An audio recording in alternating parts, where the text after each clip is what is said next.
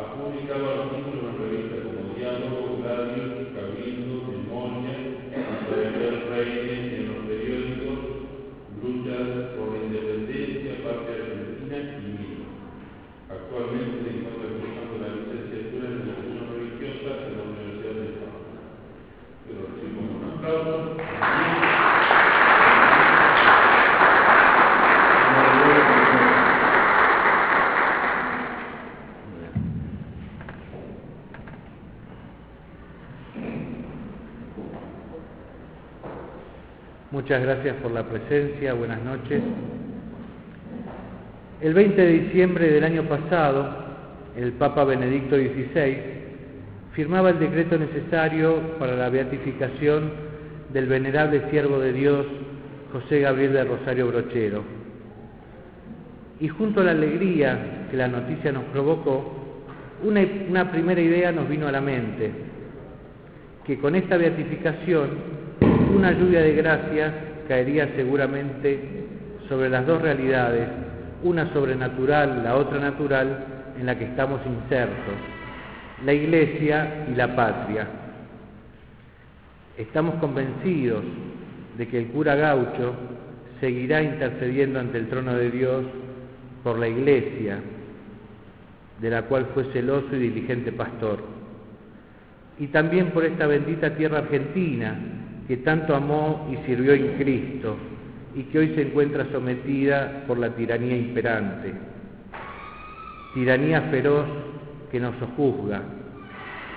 Y pienso en estos momentos, por ejemplo, en la venganza hacia los soldados que pelearon limpiamente el buen combate contra la canalla marxista allá por los años 70 y que hoy se encuentran presos injustamente.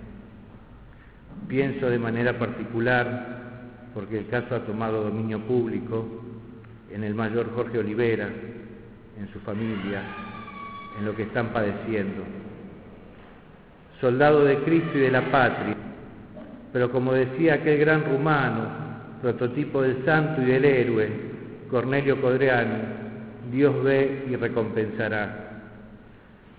Por eso quería empezar esta conferencia haciendo público mi apoyo y solidaridad a la familia Olivera Rabasi, que el cura Gaucho, que también la pasó muy fiera, interceda ante el trono del Rey para confortarlos.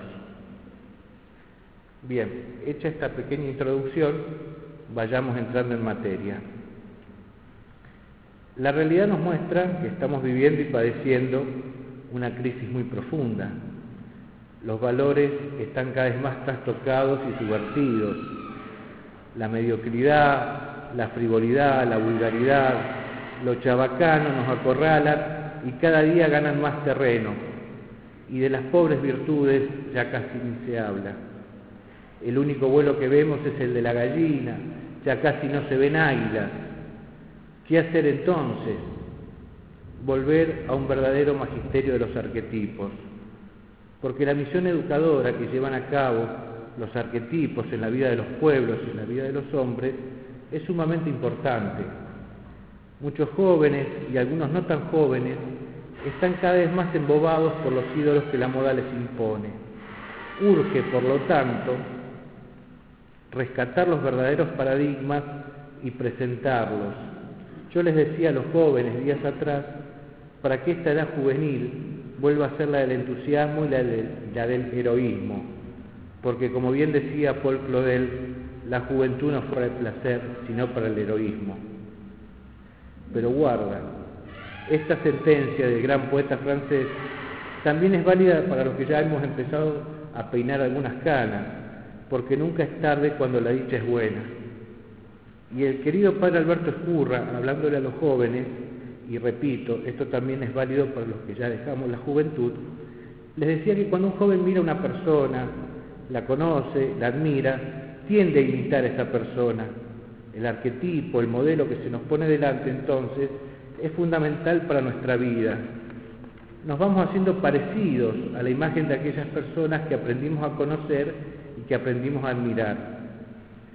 El cura brochero es uno de esos paradigmas dignos de admirar y de imitar, y no solo por los sacerdotes. Los laicos también tenemos en el cura gaucho un ejemplo para imitar, porque si hoy la Argentina existe y la iglesia tiene vitalidad, es por esos grandes hombres, laicos o sacerdotes, privados o públicos, que la han sostenido y alimentado. Brochero es una figura sacerdotal criolla no suficientemente conocida y aprovechada. Muchas veces todo queda en la anécdota, en su picardía, en su simpática personalidad.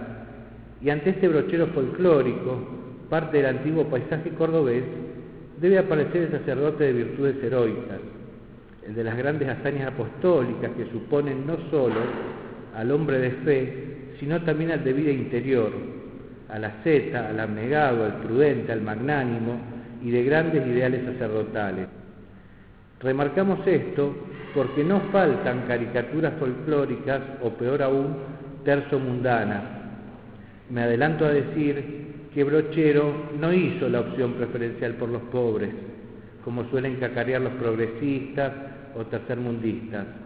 Simplemente se ocupó de su feligresía con caridad evangélica, llevándoles el reino y la añadidura. No nos confundamos entonces. Brochero quiso ser, y lo fue por sobre todo, un apóstol de Dios en el sentido pleno del término. Pero ¿por qué decimos que Brochero es una figura no del todo conocida y aprovechada? El padre Javier Olivera, quien ha tenido la gentileza, la caridad de prologar la semblanza que vamos a publicar del cura gaucho, cree que esto pasa porque en nuestra patria, lamentablemente, hemos perdido el culto a los verdaderos santos y a los verdaderos héroes. Y remarcamos lo de verdaderos, porque son muy pocos, y no digo que acá se dé el caso, los que en su vida escucharon hablar, por ejemplo, de San Héctor Valdivieso, el primer y único santo argentino hasta ahora, de Seferino Namuncurá, de la, venerable María Antonia de Paz y Figueroa, la Beata Antula, pero seguramente más de alguna vez hemos oído hablar de la difunta Correa o de Auchito Gil. Pocos de nuestros jóvenes saben quién es Jordán Bruno Yenta o Carlos Alberto Saqueri, pero muchos tienen sus remeras estampadas las caras del asesino Ernesto Guevara, el Che. ¿Qué es lo que pasa? ¿Por qué estamos tan lejos de los verdaderos arquetipos de la Iglesia y de la patria? Pasa que en gran parte no se los predica ni se los enseña. Y hoy acá tenemos una gran oportunidad. Dios quiera que de esta charlita salgan con el deseo de conocer más y mejor a nuestros santos y héroes. Uno de ellos, lo repetimos, es el cura gaucho.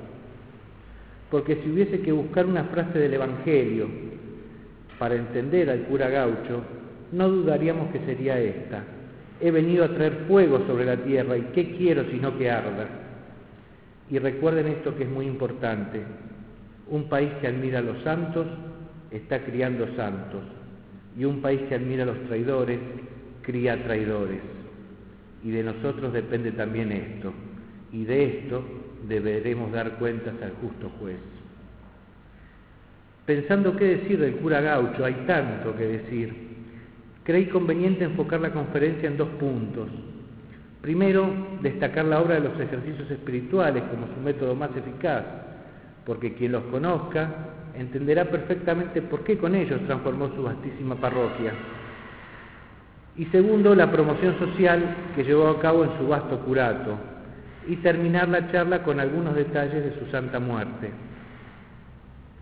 José Gabriel va a cursar en el Seminario Conciliar de Nuestra Señora de Loreto eh, entre los años 1856 y 1866, fecha en que se ordena sacerdote. Y en estos años de seminario es donde conoce los ejercicios espirituales, según el método de San Ignacio de Loyola, que dirigían los padres jesuitas antes de su expulsión. Pero las tandas de ejercicios surgían, debido a la cantidad de asistentes, no solo problemas asistenciales, sino también de urgencias doctrinales y gravísimas. Muchos paisanos no conocían siquiera los principios elementales de la doctrina cristiana y otros lamentablemente ya los habían olvidado.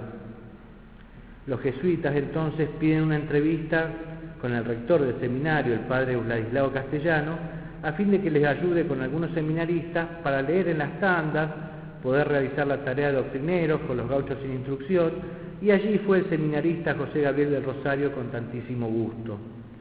Hablando sencilla pero profundamente, llegó al alma del criollo. Un informe de la época dice, allí acudía Brochero a ejercer ese ministerio, que era habilidoso y cumplía con el cargo de doctrinero de los hombres rudos a las mil maravillas. Van pasando los años, y en todos los exámenes teológicos va obteniendo como calificación el plenamente aprobado. Al concluir sus estudios teológicos, comienza a librarse en su alma una feroz batalla. Se siente indigno ante lo excelso del orden sagrado. No se decide finalmente a abrazar el estado eclesiástico. Para superar este trance que lo turbaba, se le aconseja que realice ejercicios espirituales. Y uno de sus primeros biógrafos dice, la constante preocupación de su juventud fue el sacerdocio. Se le presentaba a la mente como un ministerio digno solo de hombres superiores. No sabía qué estado adoptar, si el seglar o el eclesiástico, cuyas puertas se le abrían. Su espíritu fluctuaba y su corazón sufría con esta indecisión, que en la plática en que se bosquejaron las exigencias y sacrificios de una y otra bandera, la duda ya no, ya no le atormentaba su alma, y ser sacerdote era para él una resolución inquebrantable. Tanto cariño le tomó a esta meditación, a la famosa plática Las dos banderas, que no dejaba pasar la oportunidad en alguna tanda de predicarla. Bien, llega noviembre de 1866, 4 de noviembre, es ordenado sacerdote. Al año siguiente es designado teniente cura y capellán de coro de la catedral, pero sin embargo sigue concurriendo a la casa de ejercicios, ayudando como doctrinero y lector, confiesa, da algunas meditaciones y va tomando experiencia en la práctica de la prédica de ejercicios. Y a fines de ese mismo año, el, el, horror del cólera morbo llegó a la provincia de Córdoba, ya venía de Buenos Aires y de Rosario. Más de 4.000 fueron las víctimas mortales y solamente en la capital 2.360. Se vivían tiempos de pánico y angustia inenarrables. Los diarios de aquel tiempo coincidían en que no alcanzaban los brazos para enterrar tantos muertos. El joven sacerdote, frente al peligro de esta peste que asolaba, se lanzó con valor y desprendimiento a ayudar en todo lo que podía. Día y noche trasladaba enfermos, los curaba, a los moribundos los asistía espiritualmente. En una palabra, Brochero encarnó la enseñanza del Divino Maestro de que no hay amor más grande que aquel que da la vida por el prójimo. Disminuye la peste y se traslada a su Santa Rosa natal para descansar unos días, pero recrudece otra vez la epidemia y vuelve a dedicarse al servicio del más necesitado. Y acá pasó algo, porque pese a haber estado en contacto permanente con los enfermos, con los moribundos, la peste a él no lo atacó. ¿Qué es lo que pasó? Y el Señor lo preservó, tenía otros planes para él, así de sencillo. Ahora sí, terminada la epidemia, vuelve a su labor en la catedral. Y ya tenemos que ir situándonos en el tiempo, agosto de 1869. Para esa fecha se lo designa cura en San Alberto. Fines de noviembre del 69, 24 para ser más exacto, parte nuestro cura gaucho acompañado por un vaquiano hacia la sede de su curato en la villa de San Pedro. Lo aguardan tres largas jornadas de viaje en mula a través de los más de 2.000 metros de altura de la pampa de Achala. Y el curato de San Alberto abarcaba cuatro departamentos del oeste cordobés. San Javier tenía una población de 12.960 habitantes, San Alberto 10.100, Minas 8.100 y Pocho 6.200. Esto es más de 37.000 almas por atender. Y había que sumarle los pueblos vecinos de San Luis y La Rioja, que por falta de curas también debían ser atendidos. ¿Y cómo eran los pobladores? Los pobladores eran indolentes y despreocupados. Reinaba la indiferencia religiosa, otros estaban entregados a los vicios del robo, de la borrachera. En la vida familiar había bastantes situaciones irregulares. En lo referido a la moral, un sacerdote planteó al curato como una gran selva. Y al comienzo Brochero fue desairado. Con dolor le va a escribir a sus amigos. El abandono y dejadez en que religiosamente por aquí se vive, junto con la ignorancia y la desidia, son sumamente lamentables. Pero el celo por las almas consume el corazón de Brochero, que no es de esos que se arredran del primer obstáculo, y como si fuera poco, tiene a su purísima, a quien ama con la locura de los santos. En un bello poema, nuestro querido padre Julio Triviño le hace decir a Brochero, Purísima Virgen Madre, piadosa y bella María, Madre de Jesús y mía, en quien puedo yo confiar, hoy te vengo a encomendar mi pobre feligresía. Tú bien sabes que en mi grey hay muchos hombres alzados, que de Dios se han olvidado y se andan medios perdidos, y a todo estoy decidido para que a tu lado. Para cumplir con este empeño necesito de tu ayuda. Esta gente es medio ruda, mas tiene buen corazón. Si hay alguien que los sacuda, mejoran su condición. Y ante este panorama, una verdadera selva, decide tomar el toro por las astas. Se abandona completamente a la providencia de Dios y a fuerza de enormes sacrificios lo va a ir mejorando y elevando. Lo primero que hace es empaparse del ambiente, conocer la cultura, la vida, las metas, las aspiraciones. Criollo de la más genuina cepa, supo adaptarse notablemente al lugar y a las personas. Los escuchaba y les hablaba. Ahí estaba su secreto. Decíamos al comienzo que la obra de los ejercicios espirituales ocupa un lugar preeminente en su apostolado, casi exclusivo. Y esto es así, ya que él vivió en carne propia la eficacia de los mismos. Baños del alma los llamaba los ejercicios espirituales. Sabe el cura gaucho de los grandes frutos de santidad que producen los ejercicios espirituales, cómo comunican la verdadera luz del cielo a las inteligencias y hacen que la gracia venza los corazones, aún los más duros. En estos ejercicios se produce el milagro de la conversión, nos despojamos de aquel hombre viejo y nos revestimos de Cristo. Durante años emprendió la obra quijotesca de llevar gente a Córdoba para hacer los ejercicios. Y recalco lo de quijotesca porque las dificultades eran enormes. Pensemos un poco e imaginemos. Córdoba, Córdoba capital, se encuentra a más de 30 leguas. Esto equivale a tres jornadas de marcha sobre el lomo de la cabalgadura. Debían remontar los 2.300 metros sobre el nivel del mar y atravesar la pampa de Achala. La expedición debía ser organizada durante el invierno, porque es cuando los paisanos están más desocupados de las tareas de campo. Y es precisamente en invierno cuando los caminos se vuelven casi intransitables, por la lluvia, por el barro, por la nieve. Más, antes de la expedición, tenemos al cura gaucho andando centenares de, leguas, yendo y viniendo de Córdoba buscando limosnas y ayuda. Y un dato no menor, en todo este tiempo no descuidaba sus otras tareas. Celebraba la misa, bautizaba, casaba, confesaba, asistía a moribundos, enseñaba, daba consejos, etcétera, etcétera, etcétera. Bien, ¿cómo buscaba candidatos para que participaran de los ejercicios espirituales? Explicaba pacientemente en qué consistía este medio tan eficaz para la conversión y santificación de las almas, refiriendo al mismo tiempo las conversiones de grandes pecadores, y no solo personales serían los bienes obtenidos, sino que también resultarían para la familia y para toda la sociedad. Pero no creamos que de buenas a primeras invitaba a alguno y listo tenía que allanar mil trabas, repetir mil veces la invitación, resolver los miles de problemas y proveer las miles de necesidades de cada uno de los que participarían y las miles de necesidades de la familia que quedaban. Todo eso hacía brochero. Veamos algunos casos concretos de cómo actuaba nuestro cura.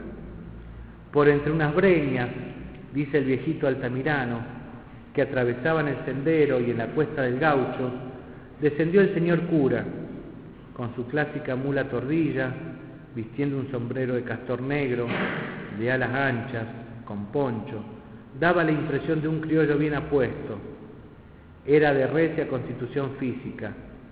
Se apió de la mula y llegado al rancho de unas palmadas, mientras con, con donaire sin igual miraba y decía, aquí vengo a darles música. Se sentó con calma y pidió un mate les reconvino del descuido en que espiritualmente vivían, de su alma y de lo que se debe a Dios, de lo que eran los ejercicios y sus bendiciones. Solventaba las dificultades, los oía y los dejaba comprometidos. Y también se lo vio echarse a los pies de duros y rebeldes, y con, el crucifijo en la mano se abrazaba a ellos, rogándoles con lágrimas en los ojos que fueran a las tandas de ejercicios. Y algún mal pensado podría decir, bueno, es un recurso actoral para obtener lo que, lo que pretendía. No, para nada. Eran lágrimas que brotaban de su corazón de apóstol. En cierta población vivía un hombre escandaloso. Este hombre sabía que Brochero lo andaba buscando y siempre le huía, pero cuanto menos lo esperó, el cura gaucho lo encontró en su misma casa. Con voz enérgica, lo intimó a que entrase en ejercicios espirituales si no quería experimentar la ira todopoderoso. Aterrorizado por esta advertencia, vaya a saber qué le dijo, el pecador sufrió una transformación repentina. Lloró y prometió realizar los ejercicios. Cuando salió de estos, llevó una vida totalmente distinta a la anterior. La primera expedición a Córdoba contó nada más ni nada menos que con 80 paisanos, y tanto se expandió la fama de los ejercicios que la segunda tanda superó los 100 hombres. Y muchísimas eran las conversiones que se producían en estos ejercicios. Y ya los habitantes de Tras la Sierra querían que se levantara una casa de ejercicios allá, en Tras la Sierra. Porque había mucha gente que tenía deseo de hacerlo, pero no podían ir a Córdoba. Y fue entonces que nuestro Señor intervino a través de una visión prodigiosa. Vio el cura brochero en sueños que el niño Dios lo tomaba de la mano y lo llevaba por unos bizcacherales. Y tan vivo se le representó el sueño, dice Brochero, que le, parecía sentir cómo el niñito Dios le apretaba con su manito uno de los dedos, llevándolo hacia un lado y hacia, y hacia otro. Paseándolo, le iba marcando por orden dónde construiría cada una de las dependencias de la casa de ejercicios. Y este sueño no es un invento popular ni leyenda, es cierto. Monseñor Raimundo Castellano, quien fuera arzobispo de Córdoba, refiere que el cura Brochero contó este sueño a su madre, que se hallaba presente en cierta visita a las religiosas esclavas. Determinado pues a edificar la casa, comenzó con la planificación encomendándose a la divina providencia. Sabía que encontraría mil dificultades y trabas de todo tipo. Por ejemplo, al acudir a las autoridades departamentales para recibir ayuda, solo encontró desprecio y postergaciones. No creía mucho en las ayudas oficiales. A las sugerencias de pedir algún subsidio al gobierno, movía la cabeza negativamente y contestaba, no, mis amigos, yo no quiero morirme sin ver la casa de ejercicios terminada. Si le pedimos plata al gobierno, vamos a hacer un hoyo en el suelo de tanto esperar sentados. Y fíjense esto, el edificio de la Casa de Ejercicios del Tránsito fue calculado por los ingenieros de Juárez Selman en 400 mil pesos. Brochero lo hizo con 52 mil pesos de limosna, casi un poquito más del 10%. No sé a dónde hubieran ido a parar los 90 restantes. El comienzo de las obras coincidió con las fiestas patronales. Acudieron aquel 15 de agosto de 1875 centenares de paisanos que deseaban honrar a la patrona, Nuestra Señora del Tránsito o de la Asunción, y al mismo tiempo estar presentes en la colocación de la piedra fundamental. ¿Y cómo fue este acontecimiento? Bueno, la procesión, entre repique de campanas, cantos, oraciones, llega a un pozo ya preparado con anterioridad. Comienza con las oraciones previstas, el Padre Nuestro, la Ave María y Gloria, bendice el hoyo, la piedra basal, el tubo lacrado, toma la piedra, la levanta para que todos la vieran y posteriormente la arroja estrepitosamente sobre el hoyo con esta originalísima expresión, te fregaste, diablo. Nuestro venerable cura conoce muy bien las mil tretas del mandinga que como león rugiente anda merodeando y buscando a quien devorar. Por eso es que quiere poner en guardia a sus hijos. Esa santa casa de ejercicios sería una victoria de Jesucristo Rey. Entonces no busquemos en la frase te fregaste diablo algo chabacano o pueril, como hicieron algunos en algunos años. Veamos más bien en esta frase un estandarte del triunfo del Rey. Dos años duró la construcción de la casa. Una síntesis insuperable de estos dos años de esfuerzos son las palabras del mismo cura gaucho.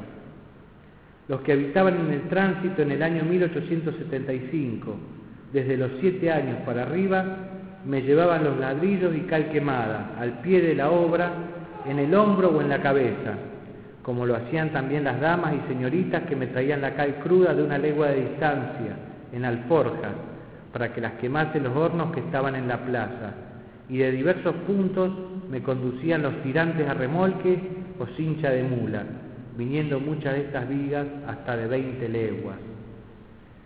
Finalizando las fiestas patronales del 15 de agosto del 77, los dos años, se inaugura la Santa Casa de Ejercicios. ¿De qué manera? Con una tanda de 700 hombres y llegados de distintos puntos del curato. Contemplemos semejante escena. Gauchos, jóvenes, ancianos, caudillos y humildes paisanos, todos a la espera de poder encerrarse por ocho días, anhelando acercarse más al Creador y esperando que Él, con su luz, con su presencia y con su gracia, penetrara hasta en lo más íntimo de sus corazones.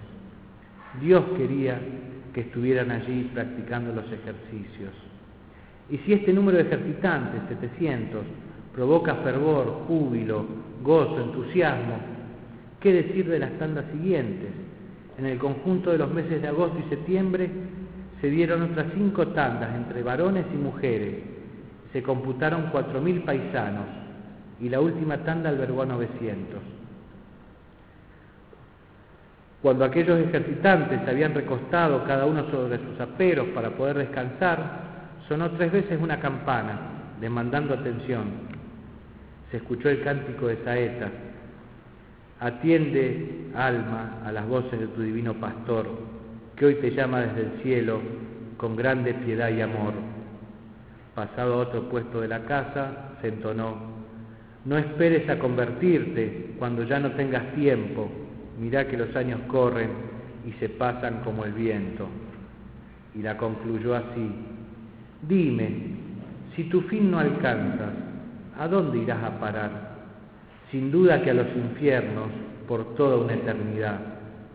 Concluida la tanda, el cura gaucho los despedía con estas palabras amonestadoras y graciosas.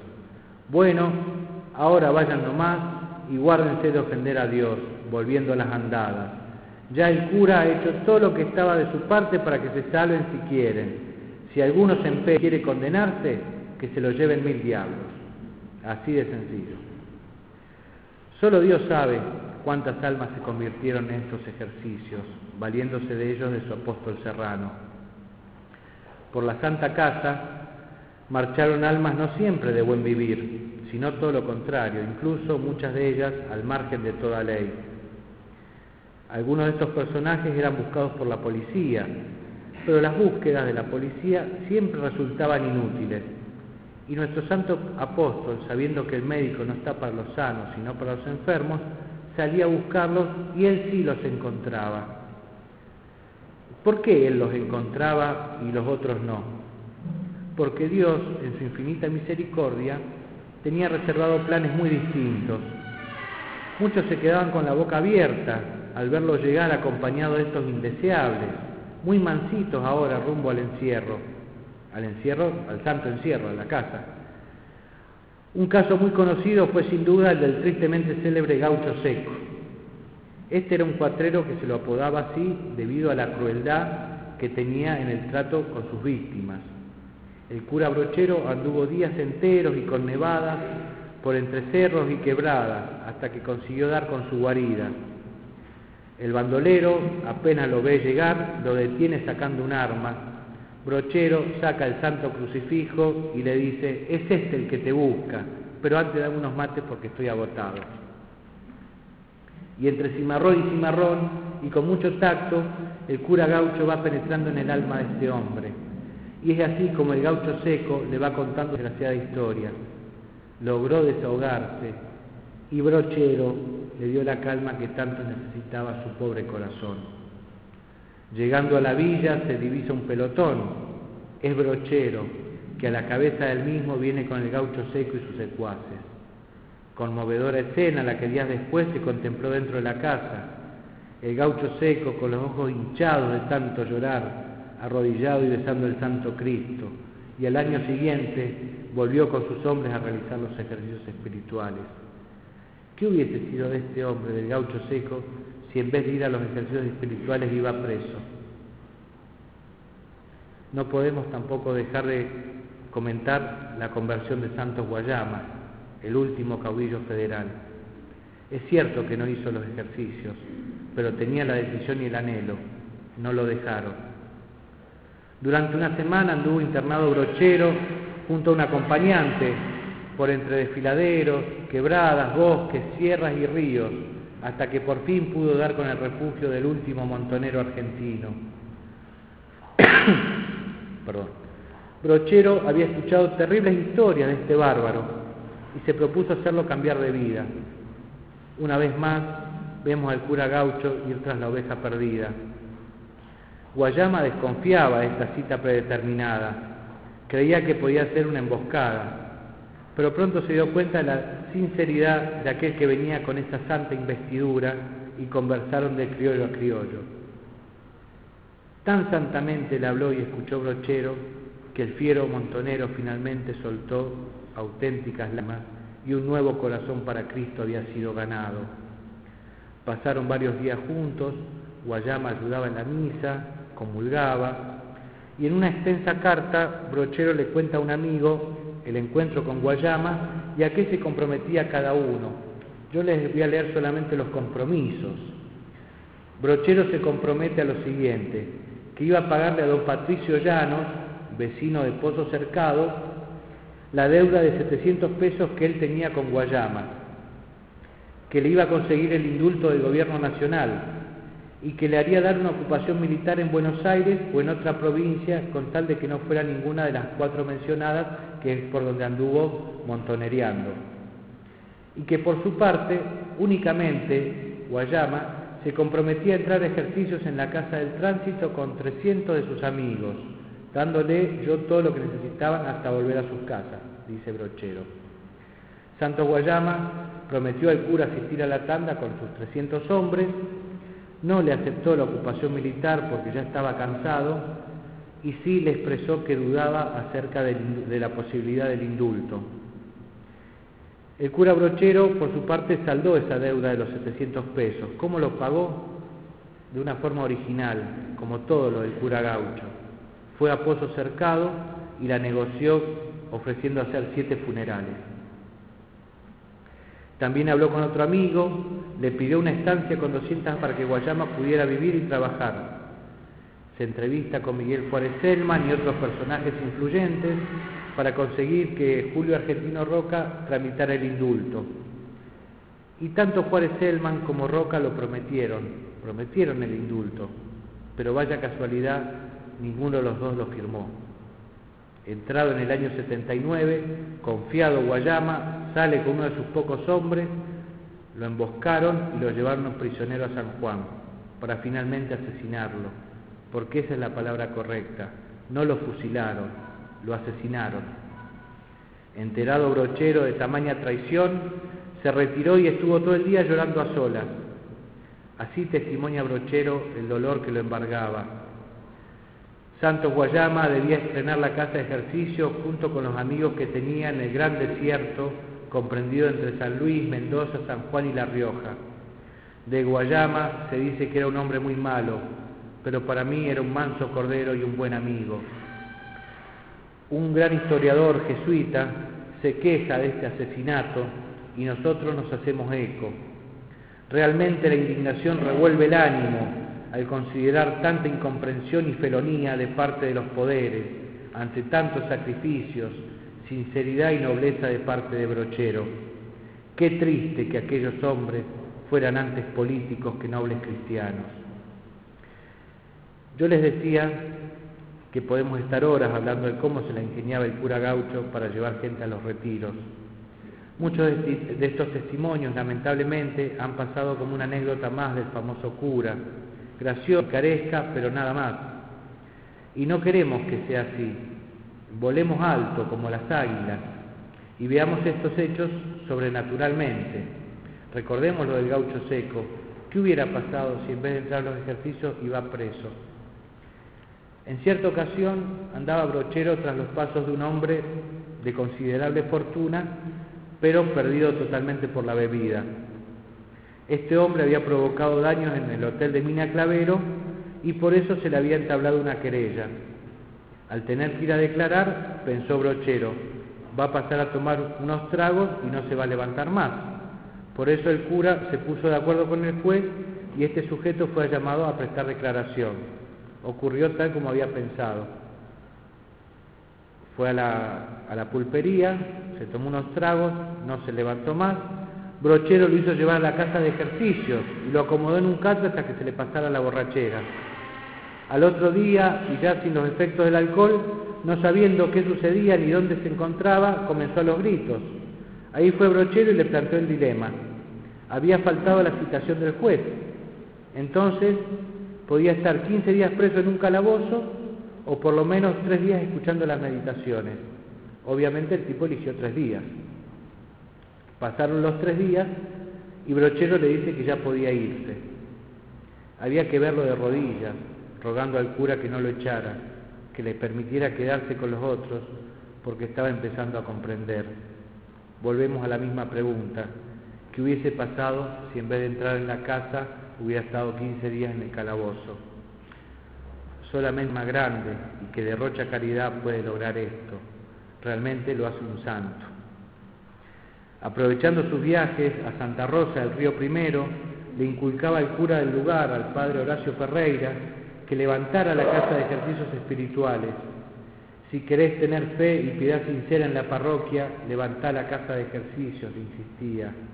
Y la llegó a ver con mucho júbilo, Incluso, ya casi ciego, entró a realizarlos él mismo, haciéndose leer las meditaciones.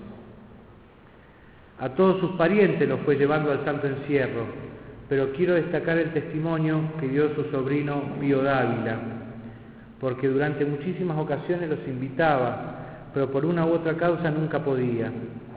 Enfermó gravemente la hija de Pío y en una de las visitas su tío le dijo que haría una promesa para que ella se sanara, pero con la condición de que él la cumpliera. A los pocos días la pequeña sanó. ¿Cuál había sido la promesa? Que su sobrino entrara en la próxima tanda a hacer los ejercicios. Hizo los ejercicios. Y dice un testigo directo, don Severo Roldán, que con paternal dedicación Brochero le va explicando cada párrafo de las lecturas.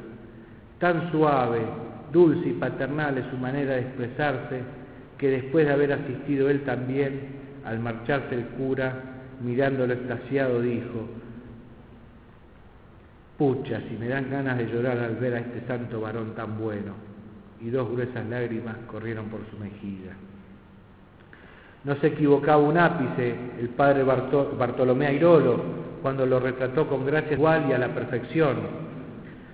Creo que es una de las obras que se le escapó al Creador sin darle la segunda mano, pero que por lo mismo lo tomó el Redentor para hacer de él un apóstol, único sin duda, ninguna en toda la República por su celo, por su carácter, su modo de ser, su virtud, por los extraños modos de evangelizar bajo la corteza más grotesca con que se pudiera pintar un sacerdote, ya sea en su traje, ya en su modo de hablar, encierra Brochero un corazón más grande que todo el departamento del, que es digno cura. Y allá por el año 1906 se organizó en Buenos Aires un congreso sobre catequesis. Para llevarlo a cabo se le manda a los sacerdotes del país un formulario requiriéndoles información acerca de cómo se trabajaba y qué se hacía para difundir y mejorar la enseñanza de la doctrina cristiana. La respuesta enviada por nuestro apóstol es, sencillamente magistral. Dice, seguro de no mentir, puedo decirle que aquí en el tránsito, en Villa Dolores y en todos los departamentos serranos, no hay nada que hacer, como no sea seguir haciendo lo mismo que se hace y conservarlo ya hecho.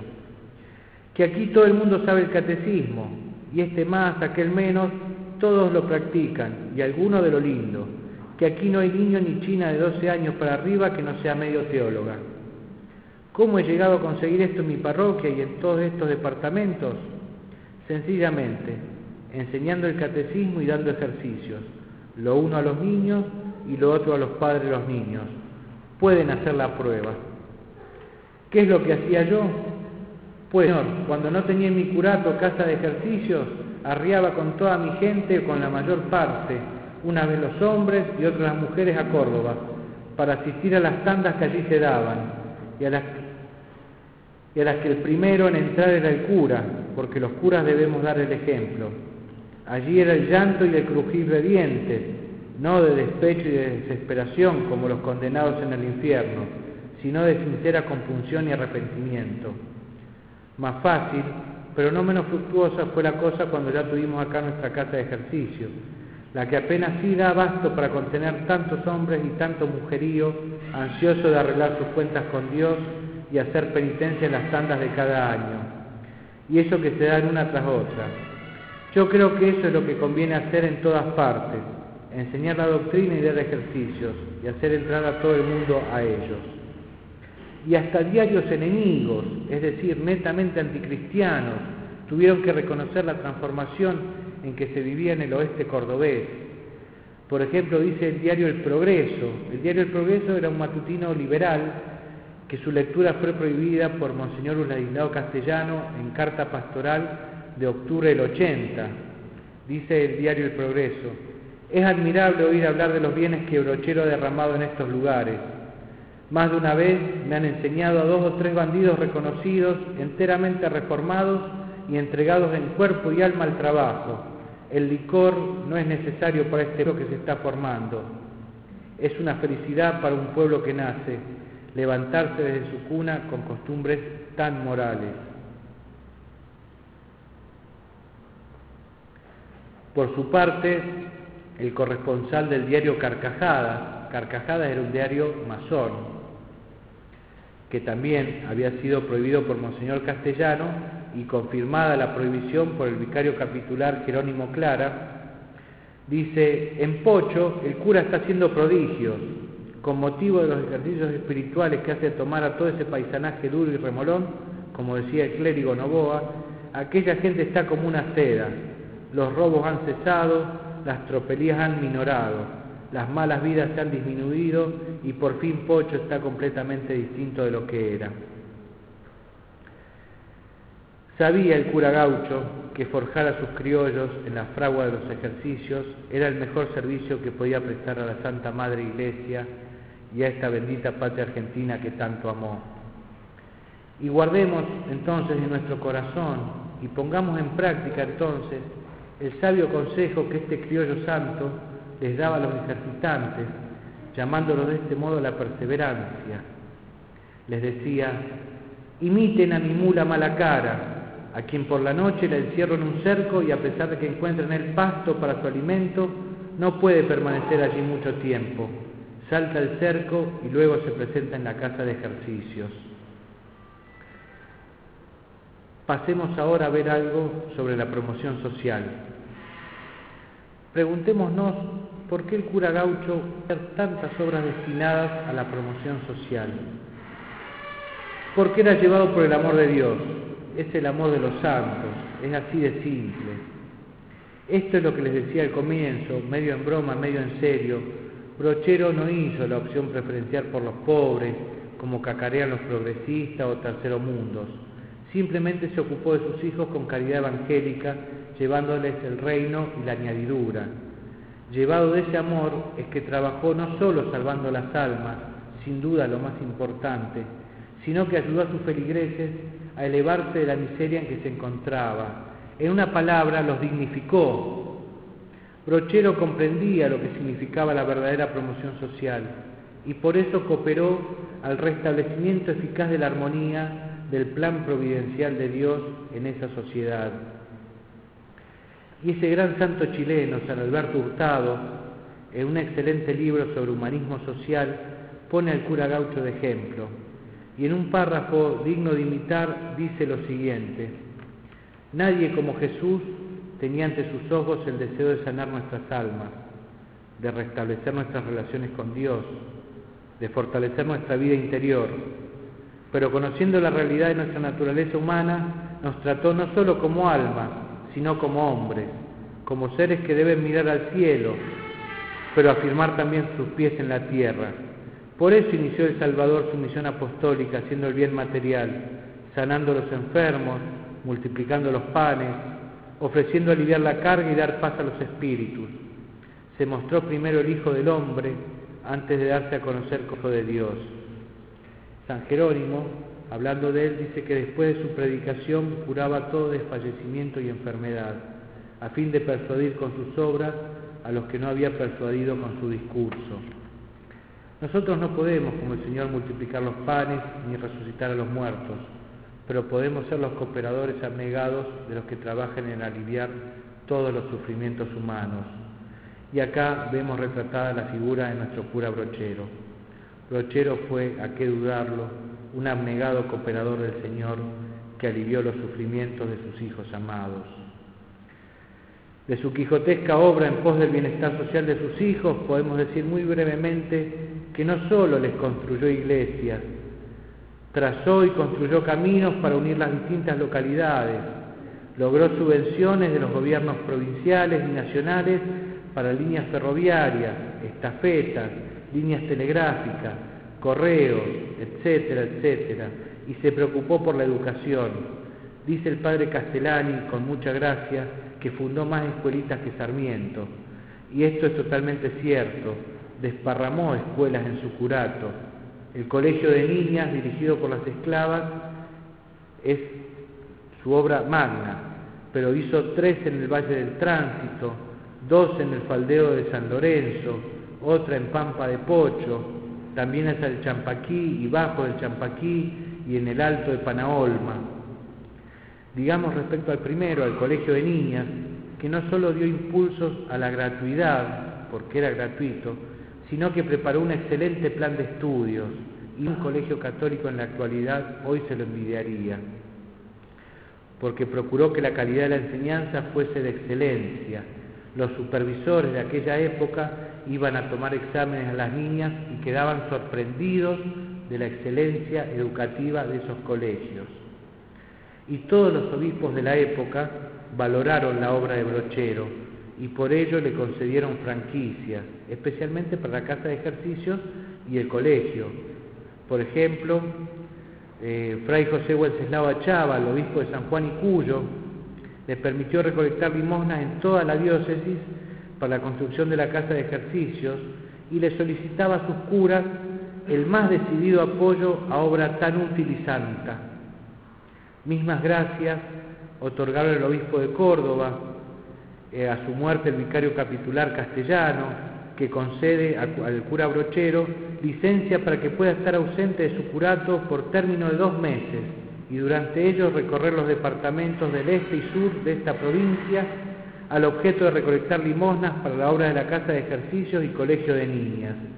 Y el gran obispo Esquiú accedía a que saliera dos meses por año hasta que terminara el edificio.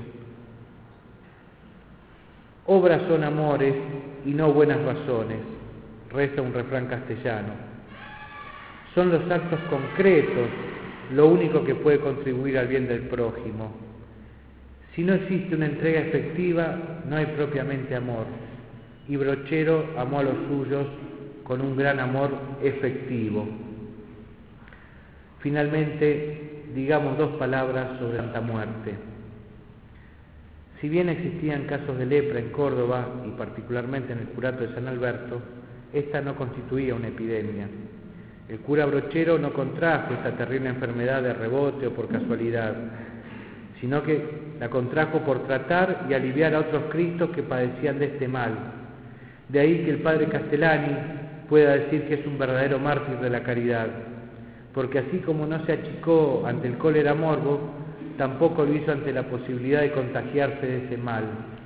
Y muchos han atestiguado que la lepra la contrajo varios años antes de que se le revelase la dolencia. Ahí también hay un alma, fue la cristiana respuesta a los prudentes que le aconsejaban cuidarse de un leproso, al que atendía con ropa y alimentos. Finalmente ese leproso, al que le suministró los santos sacramentos, murió en sus brazos. Otro ejemplo de amor al prójimo lo dio con el joven leproso de una familia de bienhechores. Mateaba con ellos para confortarlos en la tribulación.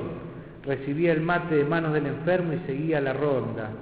Exquisita caridad propia de un santo varón. Pero ¿cómo recibió él la noticia de su enfermedad? Dice, alabado sea Dios que se ha acordado de mí. Regresaré mañana a Córdoba y me aislaré. Tal vez en la soledad sirva mejor a Dios. Aceptó cristiana y heroicamente la cruz que el Señor le ponía.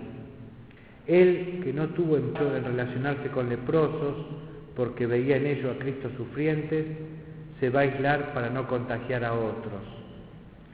El rumor de su enfermedad hace que algunos comiencen a evitarlo y otros directamente le huyen. Pero ninguna queja sale de su boca. Le duele, sí, pero lo comprende. Como consecuencia de la lepra, fue quedándose ciego y posteriormente siguió un endurecimiento de los oídos. Este aislamiento fue sin duda muy doloroso para el santo. Obviamente ya no salía solo, era llevado por un lazarillo.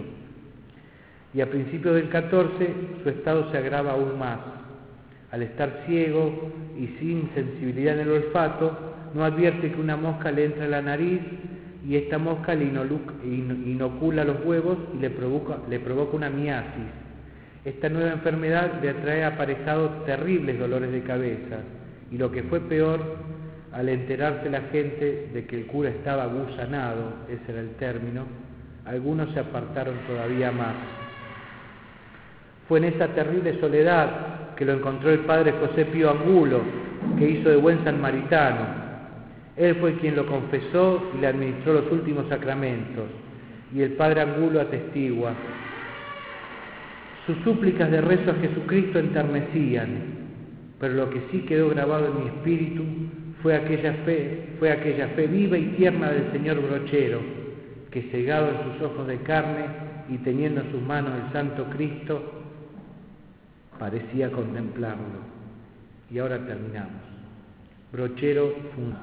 Brochero es un santo. Y si nosotros realmente queremos santificar nuestras vidas, tanto sacerdotes como laicos, tenemos en él un modelo seguro y digno de imitación. Momentos antes de morir, repitió la reconfortante ejaculatoria, Jesús, José y María, sed la salvación del alma mía.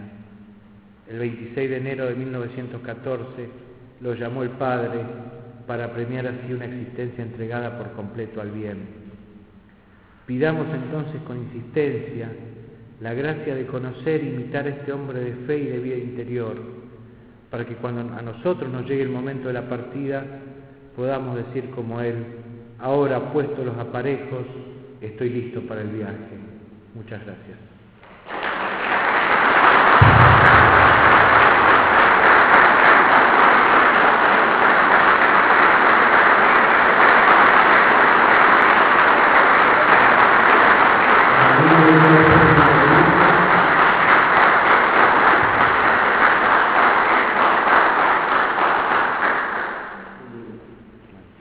¿Alguna pregunta que quieran hacer?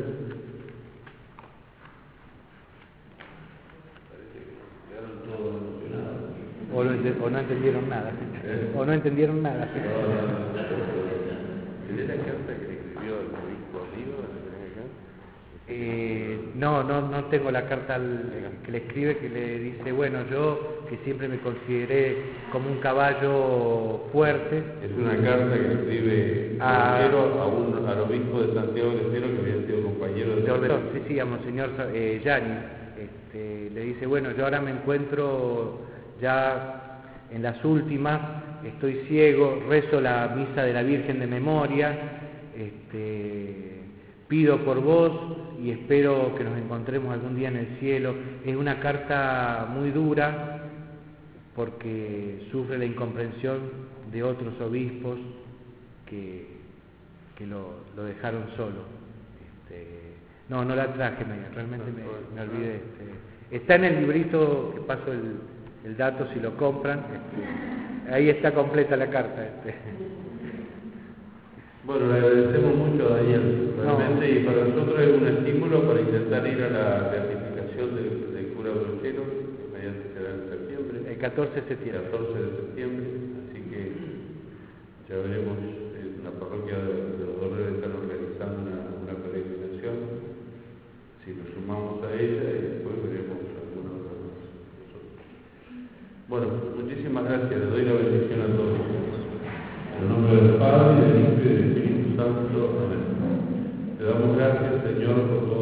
recibidos de tus manos generosas y providentes. Por Cristo, nuestro Señor. Amén. Señor esté con vosotros. La bendición de Dios Todopoderoso, Padre, Hijo y Espíritu Santo, descienda sobre vosotros y permanezca para siempre. Amén. ¡Viva la Virgen! ¡Viva!